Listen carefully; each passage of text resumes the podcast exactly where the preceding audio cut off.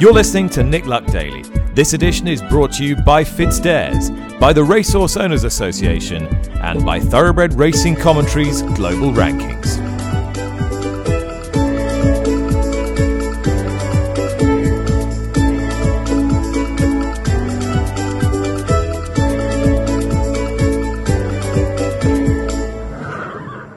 Hello and welcome to Nick Luck Daily, the show that brings you the latest news and the sharpest insight from around the world of horse racing. It is Friday, it's the 23rd of July, a day out from the King George VI and Queen Elizabeth stakes. We'll be building up to that, talking to trainer Stuart Williams, who has two runners on the day.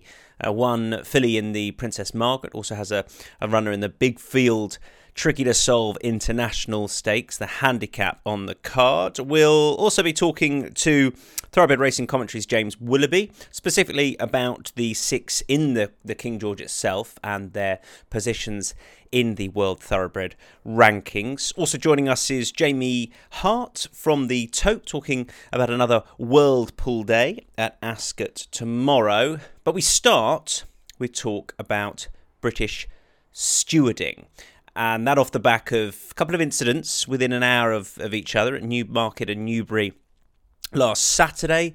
Another couple yesterday. One involved Joanna Mason. She'll be joining me. Caught up with her on her drive home, actually, back to York yesterday, off the back of coming off second best in that stewards inquiry.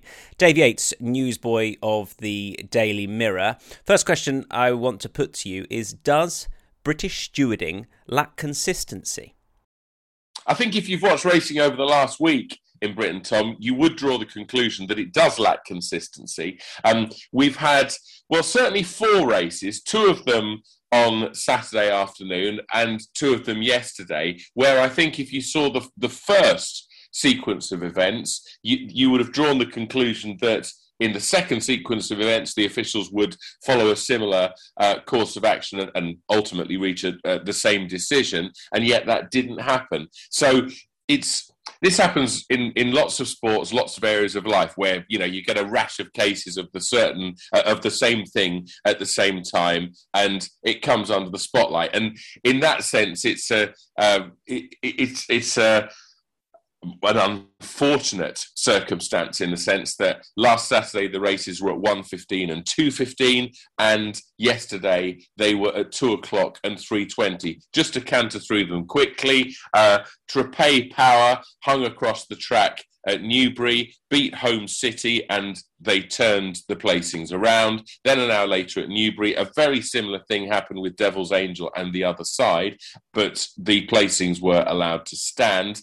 Yesterday, the two o'clock at Yarmouth, uh, G'day hung across the track and, and beat Molly Shaw, uh, who was actually the, the newsboy selection. So I was quite pleased the officials did intervene uh, to give the three to one shot the spoils. And then in the 320 at Sandown, Mr. Tyrrell beat Old News by a short head, but the placings were allowed to stand. So, yeah, I think in a to give a rather uh, circuitous and long-winded answer to your question, certainly the last seven days, if you believe that there is a lack of consistency in stewarding in British racing, I, I think that what you've seen will only serve to reinforce that view. How do we avoid that then, Dave? How do we get to greater consistency? Is it by having a centralized steward system? I mean, is that something you could ever foresee in racing? It certainly is. I mean, it happens in other countries, doesn't it? Um, in order that that to use that old quote from the, the legal profession about this this is about confidence in the stewarding, isn't it? It's about justice not only being done, but manifestly and undoubtedly being seen to be done.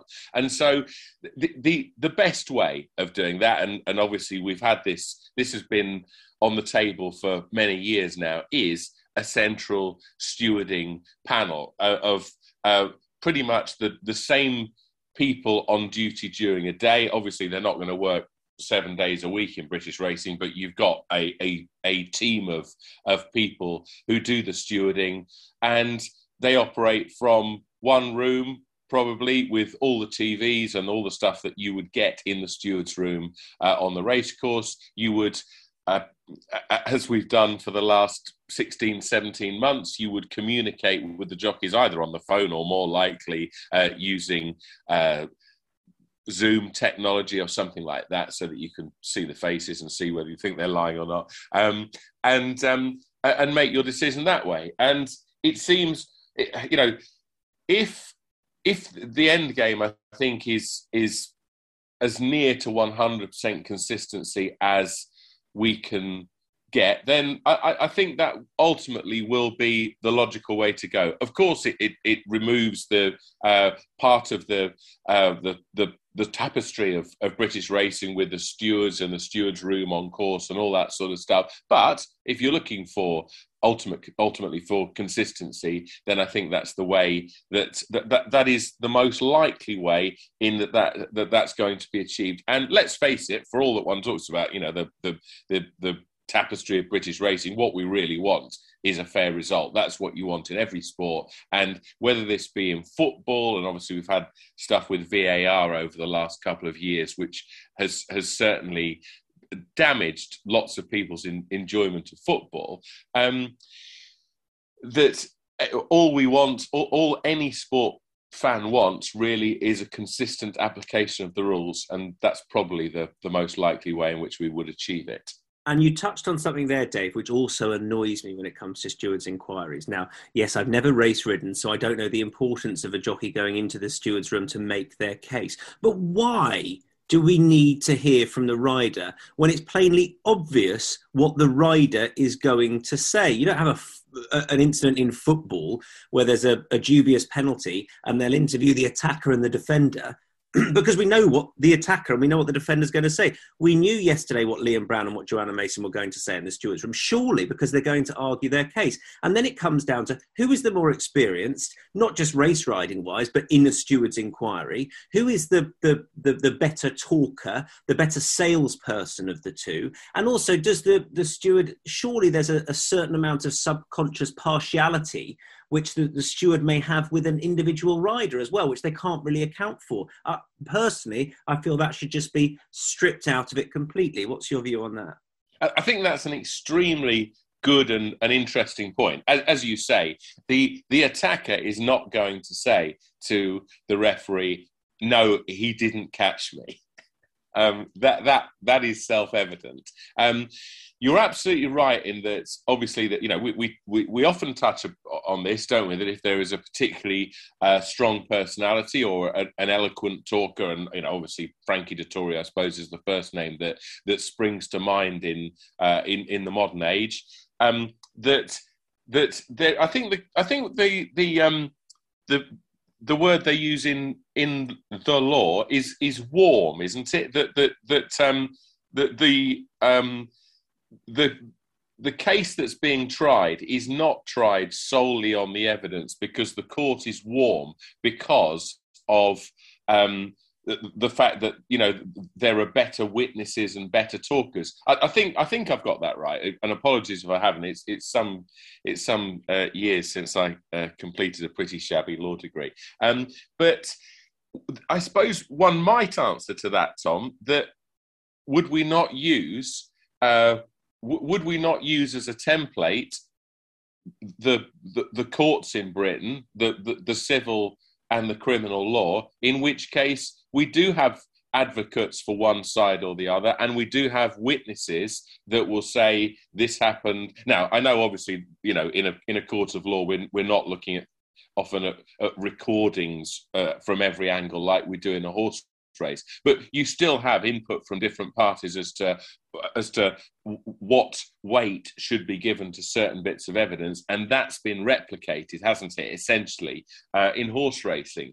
But I, I, I think perhaps the the crucial difference is that the the, the evidence is already there for uh, stewards to see. Uh, you know, you, you only have to go into a steward's room to see all the all the angles uh, that they've got to watch a horse race from or, or the incident from these days. And so maybe that's a very good point that, that again, one moves away from a stewarding. A, a, steward's room on the racecourse, that it goes to a central stewards panel uh, in one place that employs the same group of people that apply their take on the principles, whether it's at Yarmouth, Sandown, Newmarket, or Newbury, and we, we say to the the, the participants, we say to the jockeys, we don't really need to hear from you because we've got it from every angle and we'll let you know our decision. Well, Joanne Mason was second on old news to Liam Brown's Mr. Tyrrell at Sandown yesterday. And I spoke to Jo on her way home, uh, unsurprisingly frustrated on that long drive back to Yorkshire. Yeah, very frustrated, and obviously it's um, making the journey home even longer. Um, obviously, we were in a we were in a steward's inquiry with the finish on Old News. Um, I was taken across the track, um, and I was intimidated the whole way from the half furlong pole to the finishing line, and and I felt it cost me the race. Really, um, we were we were beating a short head, and I, I think it's a very short head, really, um, and I think we were very unlucky not to not to win it in the stewards' room, uh, and I thought I'd have been quite confident really going in that we would have done, considering I feel like we'd lost five horses' length that I was taken across the track to the finishing line, um, and obviously you can tell from that finish he's still used his stick in his left hand. He's not once tried to correct that or tried to balance it or tried to straighten up, and he's continued to hit the horse into the finishing line and continue to take me over. So, you know, I think we were a bit unlucky really for it not to be turned around. And do you feel in, in that moment between the two of you, do, do you feel you actually have an influence in that moment, putting your case to the stewards? Uh, look, it's a hard one. Um, obviously, the stewards can see what's happened, um, and I suppose they, they just want your opinion to they, they can see what's happened, but you can feel what's happened, if mm. that makes sense. Um, so you can tell if a horse was hanging, but you can say, look, at this point, I put my stick down and I've tried to inc- like influence and stop riding and try to balance it. So you know, I think they're maybe just trying to get your opinion from what you're feeling to what you did, and then they probably co- co- correlate with that with what they can see. Um, uh, taking the you know not being specific to old news here, but let's say you are riding a horse who isn't the most straightforward, and and and, and you don't win the race, and you are arguing you should. Do you think something like that, specific to the individual horse, should be taken into account or not? Uh, look, it's a hard one. Um, can you?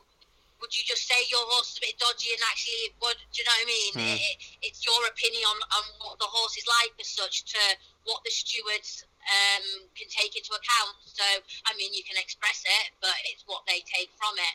And it's a bit like old news, really. Okay, he's got blinkers on, and he's probably one of those that doesn't like being crowded. That's the reason why I went off and five wide off that rail there. Yes, for better ground, because obviously it was quite used ground, but that was my intention to come wider, to not be intimidated, and he's constantly been intimidated from half a furlong down. So, you know, for him, he, he's one of those he's probably only just doing enough. So yes, I, I did feel the horse was coming to me, but I, I felt like I was always doing enough to keep him at bay.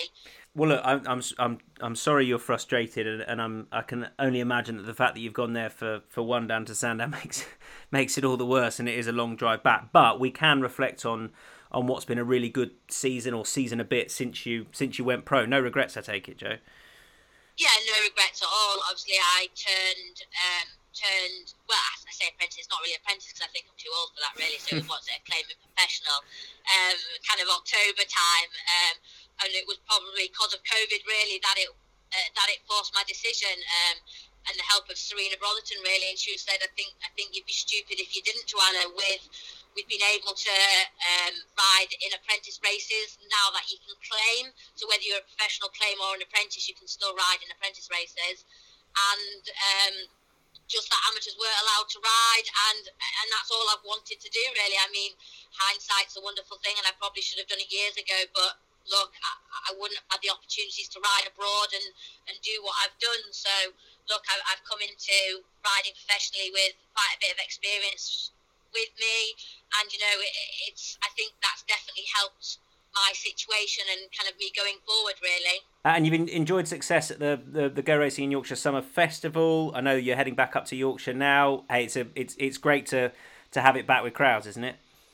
Yeah, it's brilliant. Um, look, it's it's um, promoting racing in Yorkshire, and we've got some amazing racetracks uh, which we've been able to promote. Um, and you know, thank you to Sky Bet um, and Go Racing Yorkshire for um, pointing that out. And yeah, um, I was very lucky to ride my first treble on the first day of the of the festival. So you know, that's that's been brilliant, and obviously been leading jockey up there. But I've been down south the last two days, and I actually had a winner yesterday at Bath. So it's a shame shame my winners don't count down here. But look, yeah, heading back up up north now to for a ride tomorrow at York for Archie. So you know, hopefully he's got a good chance, and we can you know keep keep on the leaderboard. But look, there's some amazing jockeys up north, and you know I'm just lucky to even to be riding winners. So um, yeah, I know I'm loving it. Right, turning our attention to King George Day tomorrow at Ascot. We'll start off by hearing from Stuart Williams, who has two runners on the day Lord Rapscallion in the International Handicap, and Desert Dreamer runs in the Princess Margaret. I started by asking him what he'd made of her last two runs at Newmarket. Well, I think she was a little bit unlucky in the uh, Empress Stakes. She didn't get a clean run through um, and didn't get beat very far. So we felt a little bit aggrieved that day. Um, last time we were on the other side of the track to Sandrine. Um, obviously, Sandrine looks very good and she was a clear cut winner. Um, but I, I would have liked to have been on the same side as her, would um, maybe got a bit closer to her. Mm. Is it fair to say she settled down a bit, certainly in comparison to that, that second start where she was pretty free early? She won very well, mind. Yeah, I, I think mainly it's because those two races, the first two races, obviously she was a bit babyish, but uh, they were run at a very slow pace early on. Whereas as we've stepped her up in grade, they're obviously going a faster pace right from the start, and uh, that seemed to have suited her, and she's just dropped ahead and settled nicely. Did you always feel she was in before she ran? Did you, you know, you had a, a good one on your hands? Well, we she'd been working well. We didn't have that many two-year-olds at the start of the year. We only had about six in training, and there was only two of them in work. So it's it's not always easy to get a line. But she'd been she'd been working with a couple of our older sprinters and working well. So we knew she was quite good. But when I ran in the the first race at Newmarket and I turned up in the paddock, all the trainers were there, and they all said, we like this one, we like this one, we like this one. Mm. And you kind of get a little bit cold feet then. You think, well, all these trainers like Andrew Balding and William Haggas and um, James Tate, and they've got a lot more horses than I've got. And they're saying they like them. Um, but she won that nicely, and they were right. That race turned out to be a really warm race. There's been about nine winners come out of the race, and um, you know it's uh, it's proven to be a decent race. Yeah, now you know what it's like. Whereas a as a as a journalist or presenter, you go to Newmarket in the springtime and you come out with about 52 year olds to keep on side. yeah, that's right. So that's there right, you are. Yeah. Um, so uh, will you be concerned if, I mean, who knows what's going to happen with conditions, with the, the, rain that could be about? What would you like to happen ideally? Oh, listen, if, given good ground on every occasion, I'd take it. Hmm. You know, so I you know, I, I, I think she's fine um, on anything that isn't extreme. I don't think she's really ground dependent. Um, so I wouldn't want it rock hard and I wouldn't want it heavy, but anything in between, I'm sure she'll be fine. And what are your feelings going back to Ascot?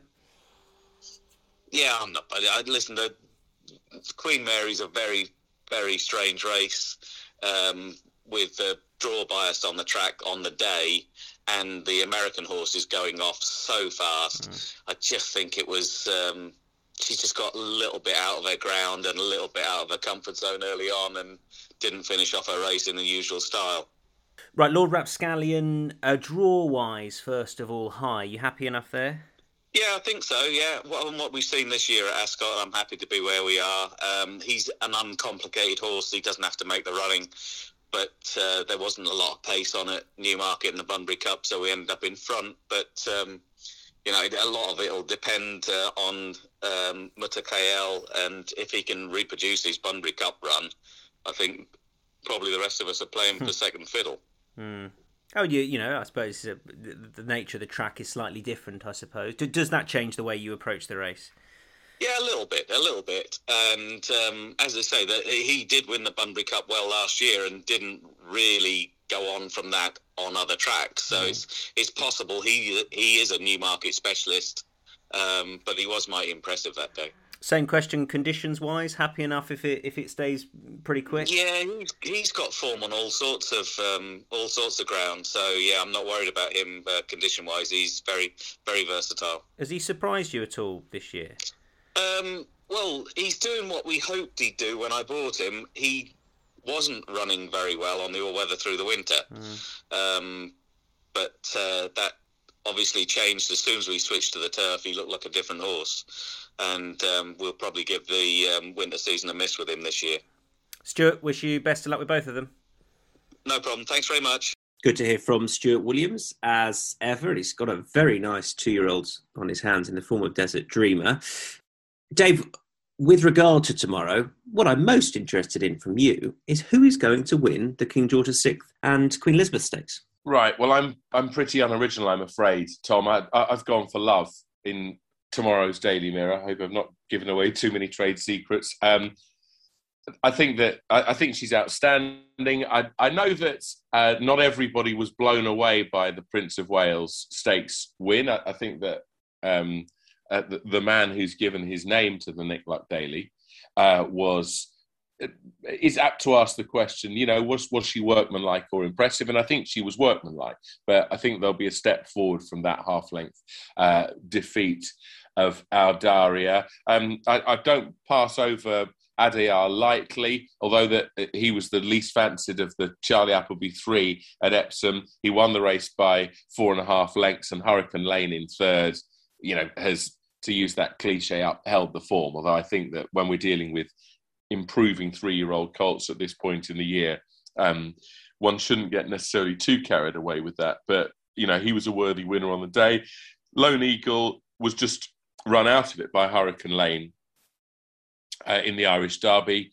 He's a really interesting runner. I, I was a little bit underwhelmed by Mishriff last time. I thought his finishing effort was a bit weak at Sandown after uh, what he had done in Riyadh. And at uh, Meydan, the rain needs to come for Wonderful tonight because she's shown her form on softer ground. But um, Oisin Murphy, I think he's as he had seven winners in the last couple of days, and he has something of a, of a Midas touch. And if you look at the BBC website, or indeed any other website for the weather tomorrow, there is heavy rain forecast for Ascot. Wonderful tonight, beat Broome in the Hardwicke at Royal Ascot, and I think we'll do so again. So that's that's my summary. I, I, I think that Love is very much the one to beat. Uh, she does have to give the weight to Adayar, as you would expect. She's a four-year-old filly. He's a three-year-old colt, so he gets eight pounds. He'll prove up to the job. Well, to help us solve the puzzle that is the King George on Saturday at Ascot is Thoroughbred Racing commentaries James Willoughby to talk about the TRC Global Horse Rankings. Before, James, we come to the six runners in the King George and their relative rankings. Some news off the back of last week. As predicted by your good self, Hurricane Lane has indeed forced himself into the top 10, moves up 30 spots from 38th to 8th, and Snowfall moves 78 places into the top 10. She is at 10. Yeah, very important principle here, Tom, at work, which is that when a horse has put up one big performance, it's possible that was a function of pace or conditions or just everything being right on the day. Two big performances, statistically, according to computation, is massively significant for a racehorse. And both Snowfall and Hurricane Lane confirmed their very impressive prior wins with another one. And that means then the system, which is based on strict mathematical principles, no human involvement at all, the system takes them very, very seriously and says, well, I give up. They have to be very good horses, these two. And Hurricane Lane, as you said, now number eight, and Snowfall number 10. And we also had another mover just outside the top 10 who runs on Saturday. That is wonderful tonight, who has moved from 13th to 12th. And that really puts her ratings wise in the middle of the King George 6. So they are Love at 6, Mishriff, who is at 8, Wonderful Tonight now at 12, Broome at 18, and then get the violin out, James, for the poor hmm. three year olds. The Derby winner, all the way down there at 70, and Lone Eagle just second in the Irish Derby at 71. What are these poor three year olds got to do, James? Well, I've given you the, uh, the tee up already. One big performance from each of those two horses, another one in this race, and they'll be very, very serious contenders in the top 15 or so. But Adayar's form, from a computational perspective, seemed to be at a lower level, and then he stepped up massively in the Derby. So we need to see him confirm that figure for, in world ranking terms, for that for him to be taken very seriously. What can the rankings as they are tell us about who is likely to win? How how do we equate chance based upon the the rankings and the relative position of these three year olds against their older horses? If anything, James, can it help us? It definitely can. That's exactly the way the mathematics works. So, just to remind listeners, this is a massive network of ratings, a bit like uh, connections between horses established by previous meetings between them, a bit like you could think of like a social network. And what the computer is trying to figure out mathematically is what are the strongest links between horses? Which are the horses which dominate all the other interconnection uh, of um, relationships established by form? And so, what the computer does, this is machine learning, is to, as time goes on, it tries to figure out what the correct hierarchy is. And so, it's trying to put better horses above lesser horses to minimize the number of ranking violations when lower rated horses get beaten by uh, lower rated horses beat higher rated horses. So here in the King George, 6, 8, 12, 18, 70, and 71, the rankings, that is to all the computer knows of the results of previous races. That is the computer's best guess about the hierarchy. So that would be the computer's predicted finishing order based just on the distances between horses in their previous races and the quality of those performances. And James, my final question, uh, just looking ahead to next week, uh, you'll be speaking to Nick next Friday off the back of not seeing Palace Pierce, sadly, out of the, the Qatar Sussex Stakes. Now, he's number one. Can his stock fall in any way by not running? Right. Each week, horses go down a little bit uh, according to how distant their best efforts are. And as time goes on, we have, of course, less confidence that a, a, um, a performance will be repeated. So it does behove a horse to come out and win and show its well-being according to the rankings. To stress once again, what these rankings show, and you can go onto thoroughbredracing.com and you can see the top 2,000 horses in the world, all their form, all their performances at a couple of clicks, which you can't do on any other site. You'll see how consistent the computer makes most of these horses around the world. And you'll see how the, the form and ratings is, is just an artifact of computation that although people find that ratings are mysterious numbers that handicappers come up with, in fact, they're not because TRC Global Rankings works on very simple principles. The mathematics, though very powerful, is quite condensed, quite, and it shows that if it's applied equally to all races around the world, you get this hierarchy which predicts future performance as, as best it can. And so, if you if you get have a look at the top ten, look at their relationships on the race course, you'll get a good feeling for how it all works. And that's why a race like the King George is very, very definitional, Tom. James, as ever, thank you very much. Thank you. Right, time to welcome along Jamie Hart, who is the racing director at the Tote, to talk about the Tote World Pool ahead of Ascot's King George meeting. First of all, Jamie, we can reflect upon the season so far. Has it been as successful as you were all hoping? Yeah, well, it's been fantastic. We've um, started off with having world pools a couple of years ago for the royal meeting at Ascot, and it, this year they've really expanded. It's something that was kicked off uh, a brainchild of Hong Kong and Ascot, and just bringing all the totes of the world together to have these really big pools on the big days, and getting quite and using the most of that globalization of betting, and especially around these big Group One meetings. And we've had the 2,000 guineas the the Derby Day. Coral Eclipse Day, and uh, and then we're back to Ascot for King George tomorrow. So yeah, really looking forward to it. I think it generates you know between six uh, reportedly between six hundred and eight hundred thousand pounds per meeting for for the race courses that hold a meeting on World Pool just because of the commission that they get, the, the extra kind of media rights and streaming as well as the betting commission. So mm. at a time when the race courses have really been under pressure because of the restriction on numbers through the through the doors, it's been a real fillet for those racecourses to maintain prize money on the back of it. Looking ahead to, to Saturday, Jamie. I mean, what are the are of most interest betting wise in the in the world pool? You've you've obviously got a, a, slightly small field, but but Group One race in the form of the, the King George, but you've also got a, a handicap like the International, which is a, a nice big field. Oh yeah, exactly. I think with the uh, because you're you're running on Hong Kong rules here because it's a Hong Kong hosted pool because they're the, they're the biggest pool in there. We all feed into it. You have slightly different rules. So when you get less than seven runners, it means they don't run what they call the Quinella Place. We we call it the Swinger, but that's actually their biggest their biggest pool. Um, that's picking two to come in the first three. So when they get below seven runners, the two six runner races we've got, that pool won't be active, which is about half of their turnover on a race and so we'll be missing that, which is a bit a bit of a letdown. But obviously, King George has a uh, has a recent um, record of being quite, you know, not being the biggest fields, but mm. there'll certainly be a really strong market on the win and the and the exactas and the Quinellas across across the King George. We're all looking for that big clash between between the uh, the generations with Love and Adayar coming together. I think we're all looking forward to that. If there's an upset there, it could pay big outside that.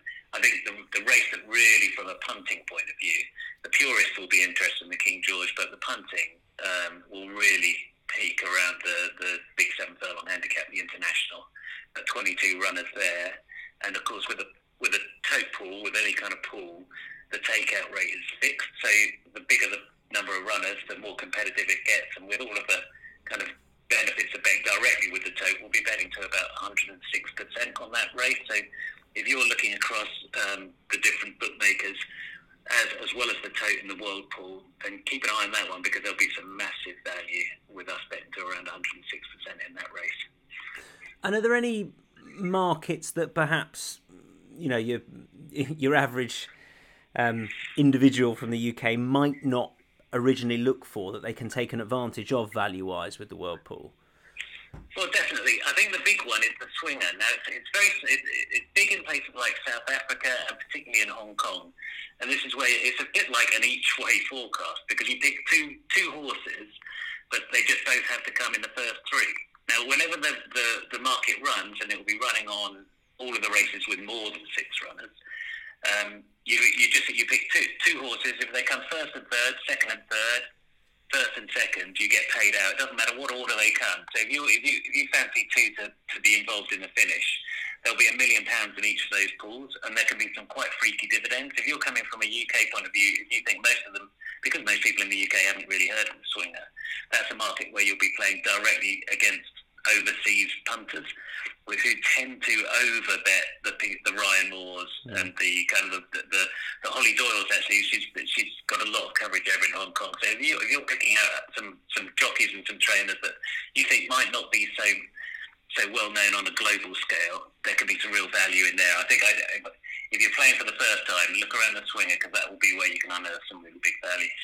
Jamie, great stuff. Very interesting too. Thanks ever so much, and um, hope Saturday goes really well. Nice one. Cheers, Tom.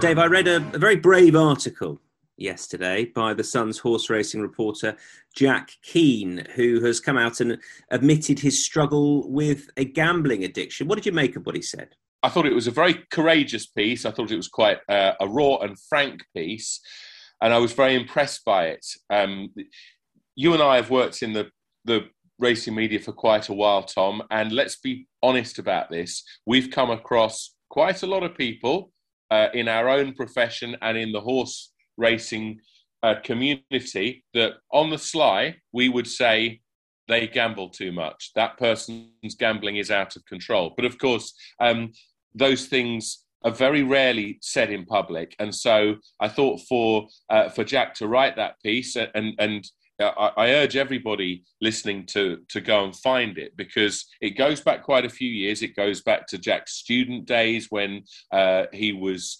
gambling and not going to lectures. That's something I can relate to really well. Let me let me assure you. And um, I, I think that what when you read it, you will, or many people will see a real relevance in it because many of us have, have flown very close to the sun in terms of uh, gambling in our lives. We've we've all chased. We've all ended up putting more on a horse than than we intended to, or we we haven't we haven't um, balanced our liabilities. And so and as, as well as knowing people that we think, well, that person's gambling is not under control, we've also seen people who have lost an awful lot, who have lost houses uh, through gambling. So it's very relevant. It's it's well worth reading. I would urge everyone to read it, and I think for you know for a, a, a relatively young reporter who obviously you know none of us wants to really point to a weakness and say right i think i'm in trouble i think it was a, it was a, a very courageous thing to do also yesterday um, nick was made aware on this podcast that uh, leading breeze up consigner johnny hassett is undergoing life-saving treatment for cancer in germany johnny uh, clearly a a hugely popular member of the, the racing community. Uh, friends and colleagues are race, raising money to pay for his treatment. They're over halfway to the 250,000 euro goal, but much more is needed. And you can read about it on the, the Racing Post. There's an article late last night about it, but if you just search GoFundMe Johnny Hassett, J O H N N Y H A S S E T T, you can get straight to that GoFundMe page and, and help fund that life saving treatment for the hugely popular Breeze Up consigner, Johnny Hassett. And we at the Nick Luck Daily sincerely wish Johnny all the very best. Uh, Dave, thank you very much. Uh, you can leave us with a tip, please, if you don't mind, for today, Friday the 23rd. Indeed. Well, I'm going to Newmarket's meeting this evening, Tom, and in the 752 race, uh, number one model actress, uh, a, a uh, filly trained by Richard Hannon, handicap debut tonight. And I think that it's likely rain softened ground uh, worked against model actress last time. I hope that it'll be a decent surface today. I think it probably will be if the rains hold off. An offer mark of 72. I think model actress can make it fourth time lucky. 752 race at Newmarket. The selection is number one, model actress. Dave, thank you very much. Thanks to everyone at home for listening. This is officially the last one of the week, but there will be a special podcast tomorrow. All the interviews that relate to the King George and the action on Saturday from Ascot will be in a special edition that will be up tomorrow for you to listen to. And the regular Nick Luck Daily will be back on Monday with Nick. Bye bye.